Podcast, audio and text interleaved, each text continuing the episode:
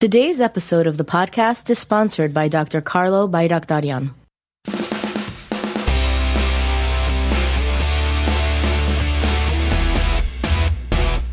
Hello and welcome to the podcast. This is Der Nareg, the pastor of St. Sarkis Church, along with our co-host, Mr. Veh Bezdikian, who is also a member of the Executive Council of the Armenian Prelacy. Welcome to another episode of the podcast. Let us start our show with a prayer of Saint Nerses the Gracious. Իմաստություն հոր Հիսուս, դուր ինձ իմաստություն ըս Փարիս խորհել եւ խոսել եւ կորձել առաջի քո համենայն ժամ։ Ի չար խորհրդոց, ի փանից եւ ի կորձոց փրկյազից եւ ողորմյա քո արարածոց եւ ինձ բազմամեղիս։ Jesus, wisdom of the Father, grant me wisdom that I may at all times think, speak, and do before you that which is good in your sight. And save me from evil thoughts, words, and deeds. Have mercy upon your creatures and upon me, great sinner that I am.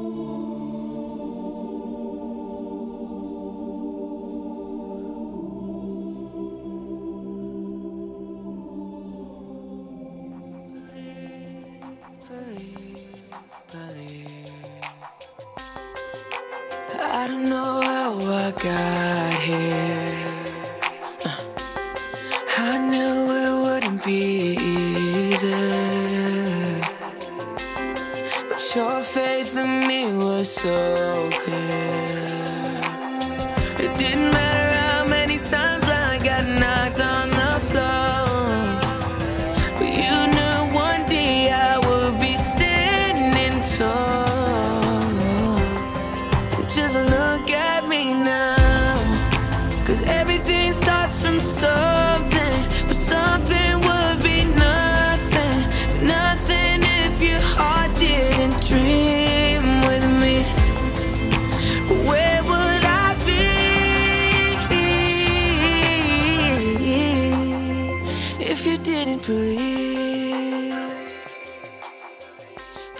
We are celebrating one of the most important holidays in the life of our church, the Feast of the Holy Translators this Saturday.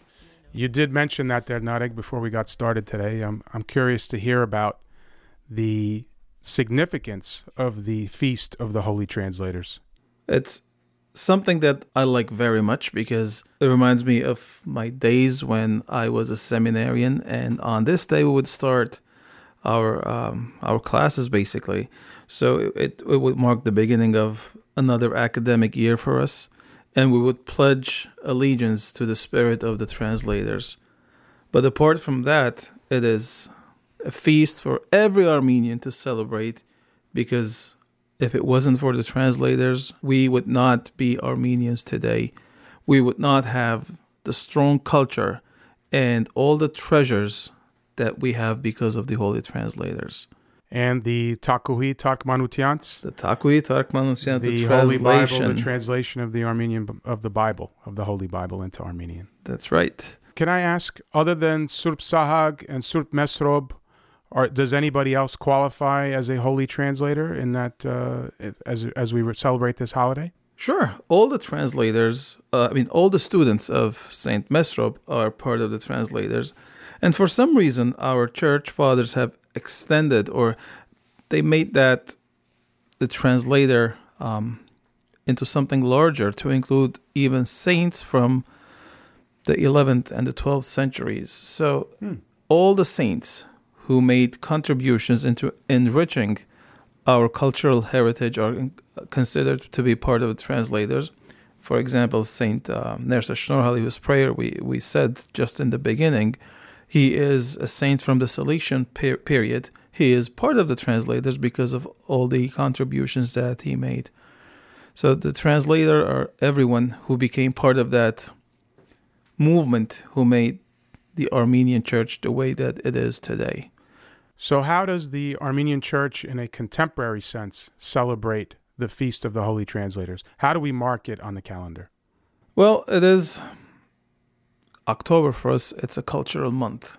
So we are supposed to do cultural events. We are supposed to remind ourselves about the importance of, of this feast. And I know um, this Saturday, when our children come to Saturday school, all of us will be speaking about the importance of this feast, uh, the fact that our alphabet is a gift that has been given to us by God, and we would want to encourage them to stay faithful and always cherish that gift that God has given to us. So I'd like to share a story, if you don't mind. This year, um, as you know, um, we went to Armenia, and uh, one of the things that I did and I enjoyed very much was visiting the tomb of Saint Mesrop Mashtots in mm. Oshagan you know, and uh, it it it seems to be like a parish church, and when you go there, in the basement of that church is the tomb of uh, Mesrop Mashtots, and you know, when you get there in in this in that moment of silence, you realize that you are on a sacred ground. That's the closest that you can get to the fifth century, to mm-hmm. Saint Mesrop Mashtots, to his legacy and then the other experience that I had was when I visited Madanataran. Mm-hmm. You know, in front of Madanataran. Well, he's actually there, right in front, right? Yes, his statue is, uh, holding is right the alphabet. There, holding the alphabet is actually is behind, is him. behind him, right? And there's a symbolism there. So there's one of the students kneeling in front of him, mm-hmm. and he has his finger pointing at Mesrop Mashtots. And Mesrop Mashtots has his finger pointing to the alphabet. the symbolism in this uh, statue is that the student is telling, I want to be great like you. Mm-hmm. And Mesrop Mashtots is answering and saying, if you want to be great like me, you then you know need, what's behind me. You need to uh, learn and cherish the alphabet and our Armenian language and heritage. So it, it was such a emotional moment for me when when when I was there, and to see that another story which I want to share about uh, about my visit to Armenia. So I I am thoroughly enjoying the fact that for the past three podcasts we've been reflecting upon your trip to Armenia and there's a lot and the it. impact that it's left sure. on you. So it's sure. Uh, this is uh, enjoyable. It's a good thing, right? Yeah. I think we've been talking about this uh, the other day with Serpazan. It was uh, you and I and a bunch of other friends. Mm-hmm. So um, we visited a school in Armenia. It is called IPE. So this is not a typical school. This, they are trying to do something different. They are trying to, in this school, to bring forth a generation who would bring change in Armenia. This is their mission. So um, it's a pretty large property. I visited that place with my uh, brother-in-law John, along with our families, and they showed us around. They showed us all the projects that they're doing, and it, it is something that is expanding. And they have a project of building a chapel in in that place mm-hmm. that will belong to, to to the school, and the design of that chapel or the name of that chapel will be called Holy Translators. And I asked him why you want to call it Holy Translators. Ah, I recall it. And the principal of that school, when he showed that I'm interested, he said, Let me show you the designs.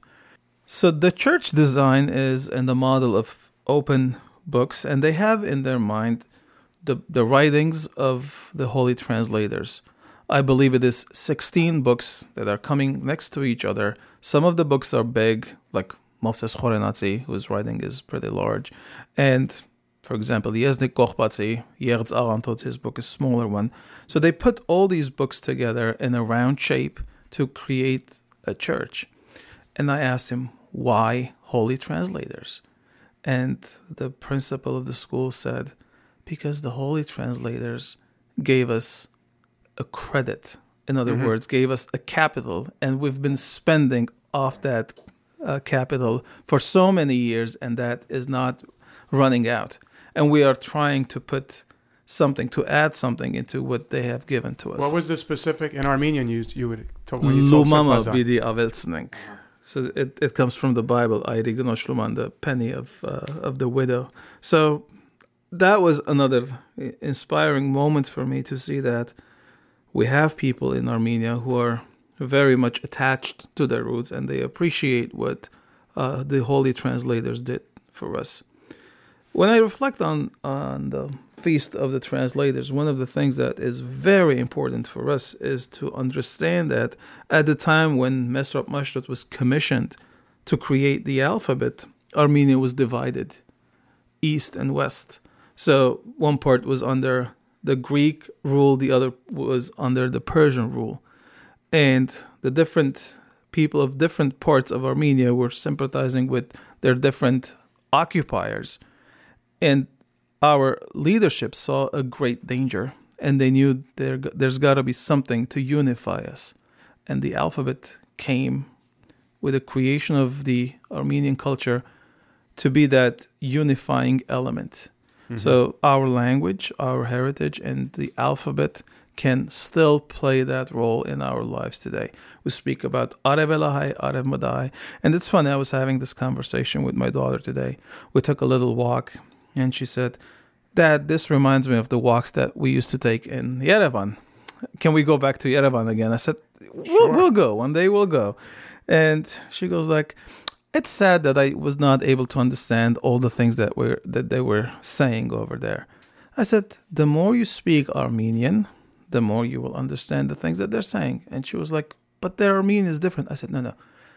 The more you speak any Armenian, the more you will get used to speaking and understanding Armenian. You know, if we put the uh, idioms on, on the side, Armenian is Armenian and mm-hmm. it's it's a great thing that when you go home, it's your language. At its core, I feel like it's a human nature to be so focused on the differences rather than looking at the similarities in the language. The root, there, there, there is the core of the language is the same, but we constantly focus on, you know, the the, the differences in the in the the pronunciation and the way that we form the sentences um, but ultimately, it's the same language. It is. And I enjoy actually when I speak to my children. Sometimes I try to mix it up. When I talk to them, when I tell them instead of saying do they say? I say Ariester.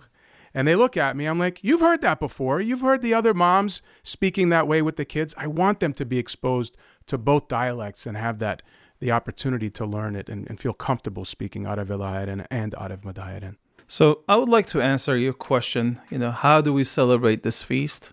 I think this is not a feast that the church Uh, celebrate alone. This is a feast that every Armenian must celebrate by speaking Armenian and promoting our language and our culture.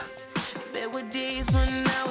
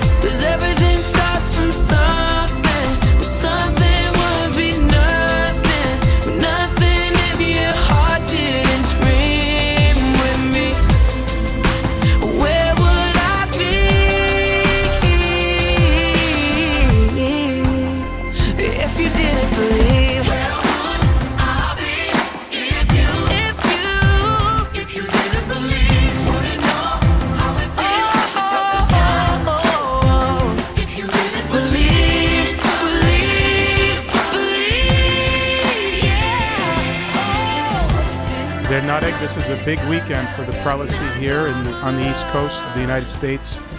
We have the honor of having Vehapar Aram I, His Holiness, visiting from Antelias, and we have a series of events planned for the weekend. I know our community is enthusiastically awaiting his arrival, and uh, why don't you tell us what we have in store? Sure. Vehapar right now is in California, where a series of celebrations are taking place. After that, Vehapar will go to Canada and he will be arriving to Newark, New Jersey on Saturday evening, where the clergy and the councils will go to meet him. And then the following day, on Sunday, Vehapar will be celebrating the Divine Liturgy at St. Vardanant's Armenian Apostolic Church of New Jersey. Following the Badarak, there will be a banquet to celebrate his 20th anniversary. Deadhide, it's always an honor to have his Holiness here in the United States. Um, is there a specific reason for his visit? I understand it's the anniversary, 20th anniversary of his consecration. It is, it is his consecration. Actually, he was consecrated 21 years ago. It was in 1995 when uh, he became our Ve'apar.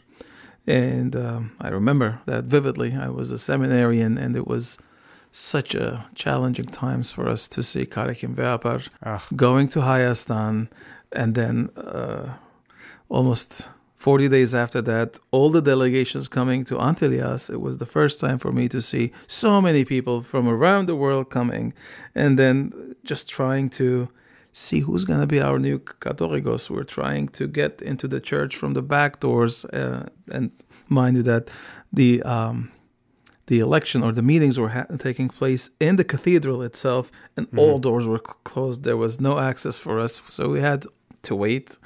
And eventually, uh, we heard the bells uh, ringing, and we we. Is there uh, any smoke that comes out? no like the- smoke. we no don't have a smoke. We don't. Unlike at the Vatican. unlike the Vatican, we don't have smoke. So Aram Ve'apar was uh, elected as our Catholicos. So that was in 1995. That must So have been pretty. I, I could imagine that as a young man, you were probably very impressionable time for you to be it able was to uh, experience something that. that. I would never ever exciting. forget. Sure. So the 20th anniversary was supposed to take place last year, but because last year we were commemorating the 100th anniversary of the genocide, uh, I hear that Aram Ve'apar did not want this celebration to take place. And uh, upon the invitation of all three prelates of uh, East Coast, West Coast, and Canada, he is here with us to celebrate the 20th anniversary. And his message has been very consistent. It's all about service, providing service, spiritual service to our people wherever they are. And from what I'm hearing, um, it was very inspiring for me to watch some of the um, footage from uh, California and uh, how he reflects on his 20 years of service along with the major events that took place in Armenia. And he links that, you know, he strived to make sure that our Spurk, our diaspora, is stronger, our Hyranik, our homeland, stronger. So, for those who would come um, to the banquet, especially, um, I know there's a great program that is being prepared. Anushavan Sarpazan is the keynote speaker. He will deliver a great message about Aram Ve'apar and all his achievements uh, in the past 20, 21 years. So it's an op- opportunity for us to know a little bit more about Ve'apar and a little bit more about the Armenian Catholicosate of Cilicia. So why don't we hit on the details? At 10 a.m., we have the Pontifical Divine Liturgy, or the Hurashapar, at St. Vartanant's Armenian Apostolic Church. That's at 461 Bergen Boulevard, Ridgefield, New Jersey. I know our parish, as well as the entire greater New York and New Jersey Armenian community knows St. Vartanant's very well. And it'll be followed by, at 1.30 p.m., uh, there will be a cocktail reception at the Marriott at Glen Point, which is in Teaneck, New Jersey, followed by a very expansive program, as Dernadig mentioned. For our parish here in New York at St. Sarkis, uh, there will be a bus. There's bus service being made available, so we ask you to contact the church office to make your reservation. Up next on the podcast, we have the privilege of having with us an old friend of mine since childhood, Mr. Deekron Krikorian, who is the proprietor of a fitness app that's called Motion Traxx. And I know Der Nareg takes full advantage of this when he goes on his workouts at the gym and goes on his lengthy runs in the neighborhood. So stay tuned for our friend Deekron Krikorian, founder of Motion Traxx.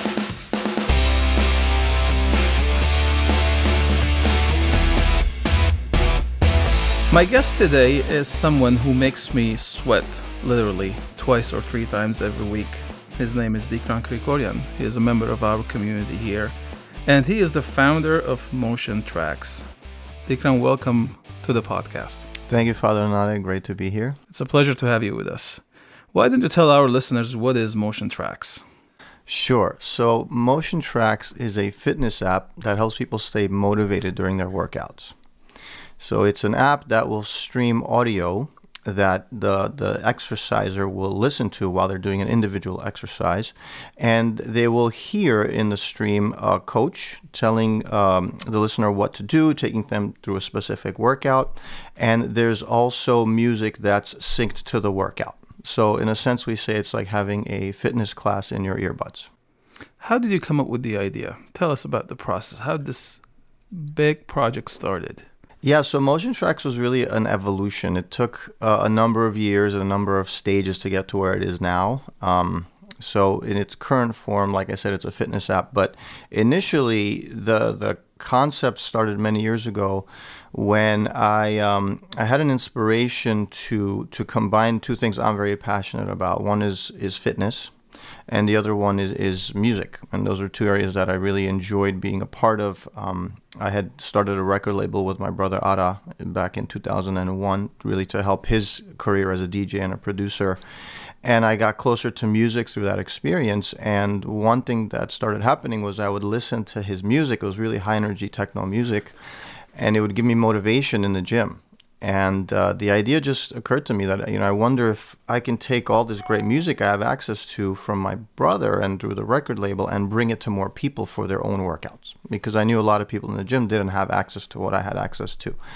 So the first thing I did was I started interviewing the group fitness instructors who lead classes like kickboxing and spinning and Zumba, things like this. And I would ask them, you know, what was that music you used? Because I have access to a lot of great music and I'm thinking of bringing it to the fitness industry and they were all very welcoming. They said, "Yeah, that would be wonderful. We all we're always in need of more great music. So you know, do your thing. It would be great." And so that's that was my first step. I started making music for these classes, and we would go to trade shows and exhibit and sell these you know specially designed CDs for the different classes. Now, who, whose music was that?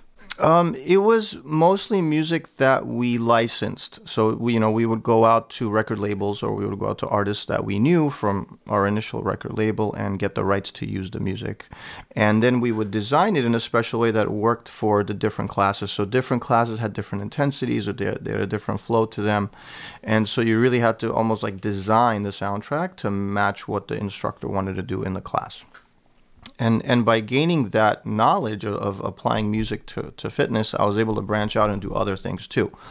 And one of my desires was to not just work with the uh, fitness instructors for their classes, but to also motivate individuals. And so I launched uh, Motion Traxx as a podcast back in 2009, 2010 timeframe. And the, the idea at that point was really fast tempo music for people to run to.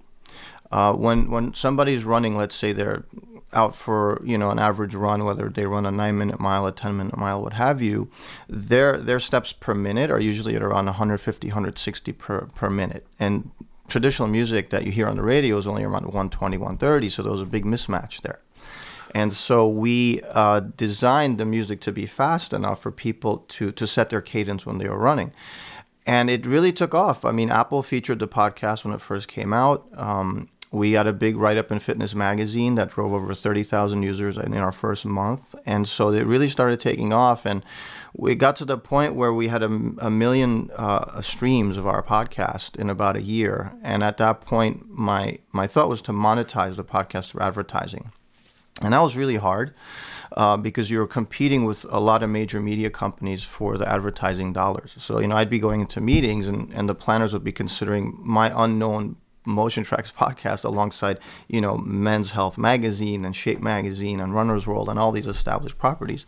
Um, so it was difficult, but we did have success after about a, a, year or year and a half of really knocking on doors and trying and, and pitching the, the, the podcast. We were able to uh, land two big clients. One was Clif Bar, who is very plugged into the running community. They make the energy bars for people to eat when they're, you know, hiking or running and then the other one was Gatorade, which is you know a household name. So those two sponsorships really carried us, um, and it helped us kind of get to the next level. And we so were, the first level was monetizing the podcast that you've been working on for now two years at that point. Yeah. So after about a year of launch, after about a year after launching the podcast, we started pitching advertisers, and then and then we spent about the next two or three years of the podcast's phase uh, in fulfilling those contracts. And and a funny thing happened because we we were focusing on the running segment, but we wanted to also help other people. Um, and so what we did is we invited uh, an instructor we knew, a fitness instructor who was very good at spinning, and he did a podcast with with music and his voice, and and it was structured as a spinning class. And so we just thought, hey, you know, we'll release it just for variety in our podcast. It's not just for running, but we'll have like some other stuff too. But the feedback was phenomenal. Like as soon as we put up the spinning podcast, we were just getting email after email. Oh my god, it was so great! Like I was almost able to do a spin class by myself just using your your podcast. Please do more, more, more. And we said, whoa, we weren't expecting to do so so much more and go this different direction, but we said if people are willing to pay for this new sort of like angle or this new variety of having the coach and being able to do more of a class, then we'll do more. So we put up a couple of um, albums on iTunes with the coach and the music, and you know I would have been happy if the first one sold like a hundred in the first couple of months. It ended up sending a thousand. And yeah, and we said, wow, we have something here. So we started inviting more coaches and started doing more sort of coached workouts, one for treadmill, for the elliptical machine, for um, you know different types of workouts. And because that album concept of the coach and the music was doing so well, we said, hey, let's now take that content and make it easier for people to access by rolling it up into an app and and that kind of takes us to the current day. So that was sort of the evolution of, of you know starting as a podcast and kind of adding the coaches, and then finally making it an app so that people can access it more easily. So you spoke about um, two passions that you had: fitness and music, but obviously there's also the business element. So you were able to combine all three into producing this great app. Do you agree? Yeah, yeah. It really took um, combining great content um, and being very entrepreneurial, like through the process. You know, not everything we did worked. Um, not every advertiser we pitched agreed to to give us money. In fact, there was a lot of no's before we got the yeses. So you know, had to be persistent, had to be really passionate, had to be really committed to get it to where it is today. So why don't you tell our listeners what's in the app when they subscribe to Motion Traxx? What are they gonna get? Yeah, so the app model we've built is pretty simple. Uh, the app is free to download, and anybody who registers with their email address gets to try out the app five times for free, um, just to see if they like it. And really, that that's what gives people the experience. So we didn't want to limit people by having them pay first. We wanted to give them the experience of what Motion Traxx really is right up front for free. And you know, with with digital businesses, you can do that. You know, there was there's no there's no real cost to us if, for example, you were to download the app and try it three, four, five times, there's really no cost to us. So we're happy to have as many people as possible do that with the idea that not everybody's going to convert into a paying customer. We know that. And so these types of models in the digital, in the internet world are called freemium. And so you have a free aspect, but then there's also a premium aspect. So once the user uses the app five times, uh, the app will stop working at that point unless they subscribe. And if they do subscribe, then they get to use all of our workouts. We have about 100 coached workouts. Um, what are, are, the categories? Yeah, they're designed for the main the main equipment you would find in, in a typical gym. So there's the treadmill category, there's the elliptical machine, there's um, you know the spin bike slash exercise bike, and then we have another uh, another uh, another different category category called other and in that one they'll find things like the rowing machine the stairmaster the, the step mill stairmaster and then there's some um, like body weight type exercises. There's like boxing there's um, uh, like a medicine ball type workout. There's a few others that we developed in partnership with shape magazine. So they would tell us like hey this is a workout we're produce we're featuring in our magazine this month and we'd create the audio version of that. It's awesome. I mean I've been using uh, Motion Traxx, and I just love how how it works. It tells you when to slow down, when to do intense workouts, and you know at the end of your 40 minutes, you're proud of yourself of uh, of the numbers, the number of the calories that you burned, the miles that you walked. It's a great thing, and uh, I had no idea about this um, this app, and uh, our friend Simon Bardizbanian told me about it, and I started using it. I'm so happy that you know one of our community members came up with something great like this. It makes me especially happy when you know friends, family, community members benefit from from the work I do because really you know Motion Traxx is benefiting thousands of people out there. The app is actually going to reach 100,000 downloads by the end of this week. Um, and we get really great testimonials from people just talking about how it, it's motivated them. It's helped them work out harder than they ever would on their own. It's helped them lose weight and burn calories and just feel better about themselves. So, you know, I love being able to help people that way, but especially people that are close to me. So, you know, to your point, why don't I play a quick sample Go so ahead, that please. The, the listeners of your podcast can get a sense of what it sounds like. Motion Traxx. Treadmill Express, Workout 3, led by Amy Dixon, 20 minutes. Hi, this is Amy Dixon, certified master trainer. Welcome to Workout 3. So, we're already in the warm up right here. I'd love you to bring your incline to 1%. If you're a walker, find a speed between 3.5 and 5 miles per hour that feels easy to moderate. Runners, anywhere between 5 and 8 miles per So yeah, hour. we've been very lucky to partner with really some of the best trainers in the country. Because as I mentioned, I was making music for their classes many years ago, and through those relationships, I was able to pull some really good folks to be our trainers. today. You're gonna And so it's really- easy, it's really this. I'll skip breathless. forward a little Try bit so people get a sense. Right here. See, it gets It's a little more intense. The music picks up, Find your She tells you how long to go. Right here. and then the And app itself. It also has some visual guides. It'll tell you what intensity you should be at at each phase and things like that. I love that visual So- aspect of it also. And you know what I like the best is at the end of the workout that personal email that you send. Uh-huh. and I remember after the fourth um, workout, you you send an email with different languages, and Armenian was part of that, and that's a great thing. You know, it makes made me feel very proud. So, uh, Deekron, uh, the the fitness industry seems to be something that everyone is interested, and um, you know, a lot of us, including myself, I am out of shape. What is your advice for us, for those who are struggling um, to maintain a healthier um, lifestyle and uh, have a better shape?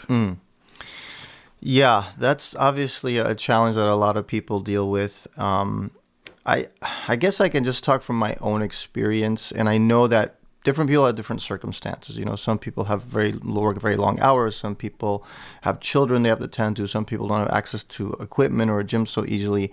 But again, I mean, I guess my point of view is, you know, just giving my friend some advice about this this week is you know, consistency is super important. And I think once you get into a, a, a momentum, once you get into a groove, once you become consistent, it becomes a lot easier to stay consistent. I think when you're not consistent, and you know, when you've been taking, a, when you've been off for a while, it just it's hard to kind of rev up, rev up the engine again, so to speak. That's the hardest part. It's really climbing up that hill. But once you get to the point where it becomes your routine, your weekly routine, it gets easier. And what one thing I've always done, you know, I've had demanding jobs, I've had you know crazy life schedules, but I've always created what I call an anchor day, where that's my day to work, exercise. Tuesday nights, I'm always at the gym, and no matter what comes up in life, I will schedule around that night. And then and then I have a little more flexibility. Then you know, then I'll do like a Thursday, a Friday, or a, a weekend. Weekends is more flexibility, I think, for most people. But if you can at least get you know like two quality workouts in a week, that'll just keep your body in in a, in a stronger state. You know, you, you break a sweat, you get your endorphins running, you clean out some toxins, you increase your heart rate. It's all very, very beneficial. And, um, and and the other thing too, some people have bigger goals. You know, they want to lose thirty pounds or what have you, and for that you need consistency, and you also need um, a really inspiring goal. You know, you can't just do it because oh God, my doctor said I have to do it, or my you know my spouse is guilting me into doing it. You you got to really want it. Now you've got to want it, whether it's because you're going to look a certain way then that excites you, or you're going to feel a lot better, or you're going to be able to just be more functional. You know, sometimes I'm you know I'm in the subway and I and I'm running after trains, and I I I'm able to catch train just because you know I do my squats and I, I do my leg work and a lot of people miss those trains, but I catch them. You know, and it may sound like a little funny, but you know that's those are these are different functional ways that being fit helps us get through life. You know, sometimes it's just you know lifting up something heavy out of the closet or what have you. Sure. so that those are really my thoughts. Deekron, we're very proud of you. Um, but before I let you go, I want to ask you um, this question. It seems like it was an evolution for you. It was um, a lot of work, a lot of dedication for you to get to where you are today. What is your advice um, to any member of our parish, anyone who's listening, a person who's trying to achieve something, um, something big like the one that you have achieved? What would you advise them?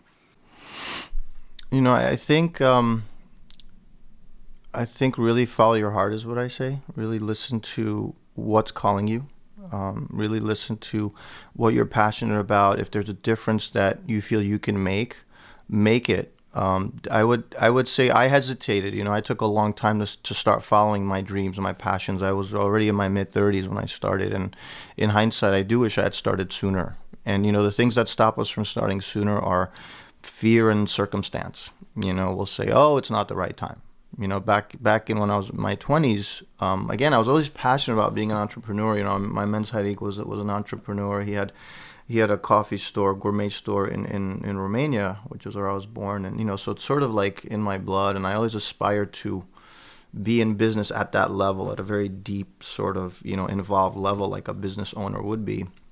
But I said, oh, maybe I should just get married first because I know once I start my business, it's going to take over my whole life. I'm not going to have time to date and all that stuff. Um, and you know, or you may not have the right, you don't, you may not have the money, you may not have enough knowledge, you may not have the idea, you may not know enough people.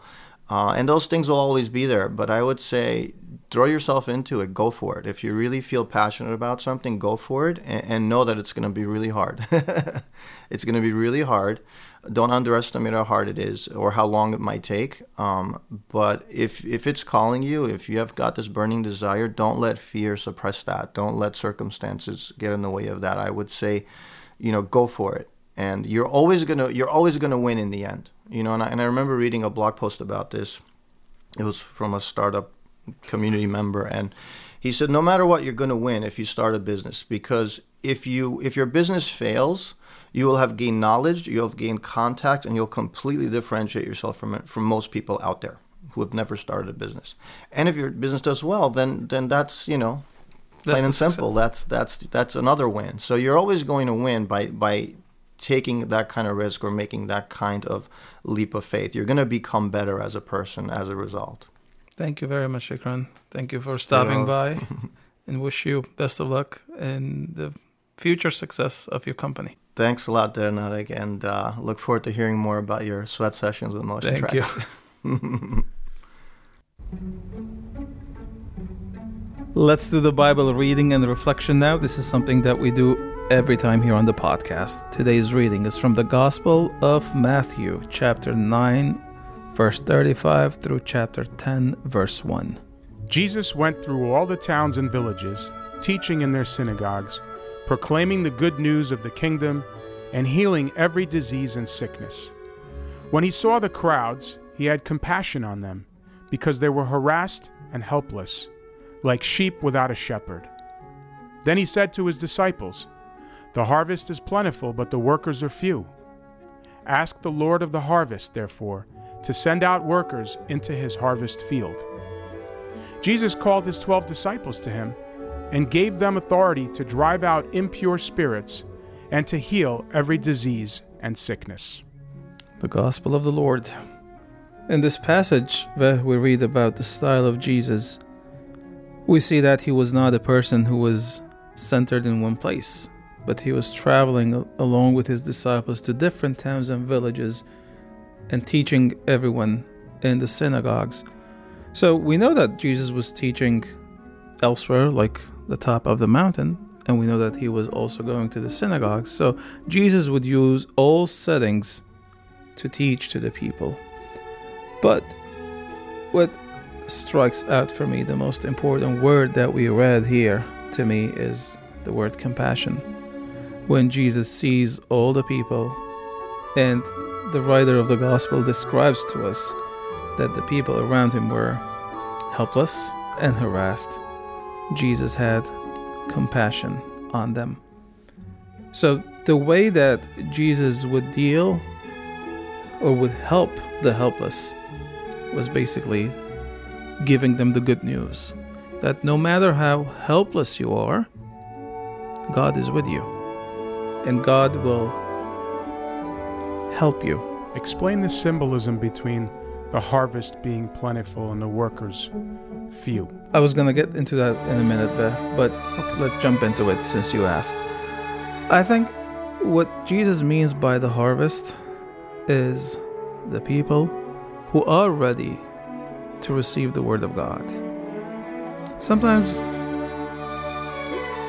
when we look at any society, people are ready to receive the message of God, sometimes they are waiting for that one person who would bring that message to them in a way that it will touch their hearts. And Jesus was inspiring his disciples to be like him, to reach out to the helpless, to the harassed, and touch their lives with the Word of God. One person can make miracles. If that one person is a faithful servant of God, if he or she is a person of devotion, believing in God, praying to God, then God will work miracles and change the hearts of the ones who hear him or her. And it's true. When we look at our reality, the Armenian church, we have about 5,000 clergy mm-hmm. in all three denominations Armenian Orthodox, Armenian Catholic, Armenian Evangelical, serving the millions of Armenians worldwide. So the number of clergy is not is not that many. We know that if we had more clergy, the harvest, which is the result, will be greater in our reality.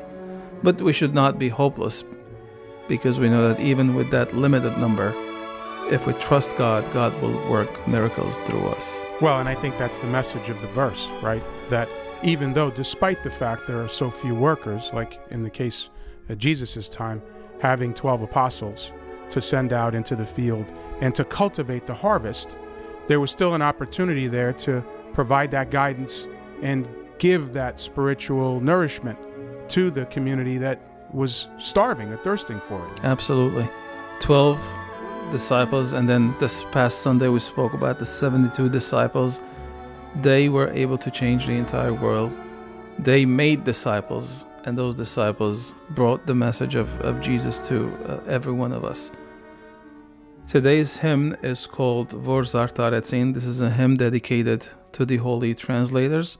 I hope you will enjoy listening to Vor Zartaretsin. We hope that we will be back in two weeks. In the meantime, I would like to thank Mr. Veh and Mr. Greg for all the hard work. I'd like to thank our sponsors and all our listeners. I pray that the peace of our Lord Jesus Christ will always be in your hearts. Amen.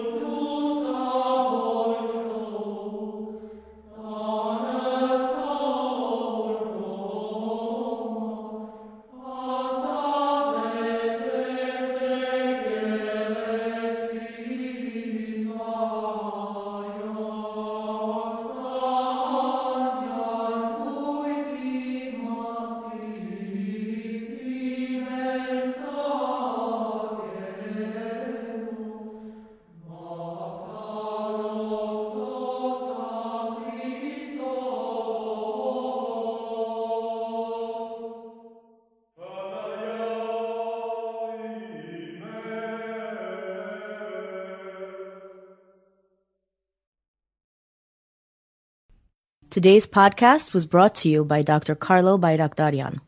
If you'd like to sponsor future episodes, please contact the St. Sarkis Church office at 718 224 2275.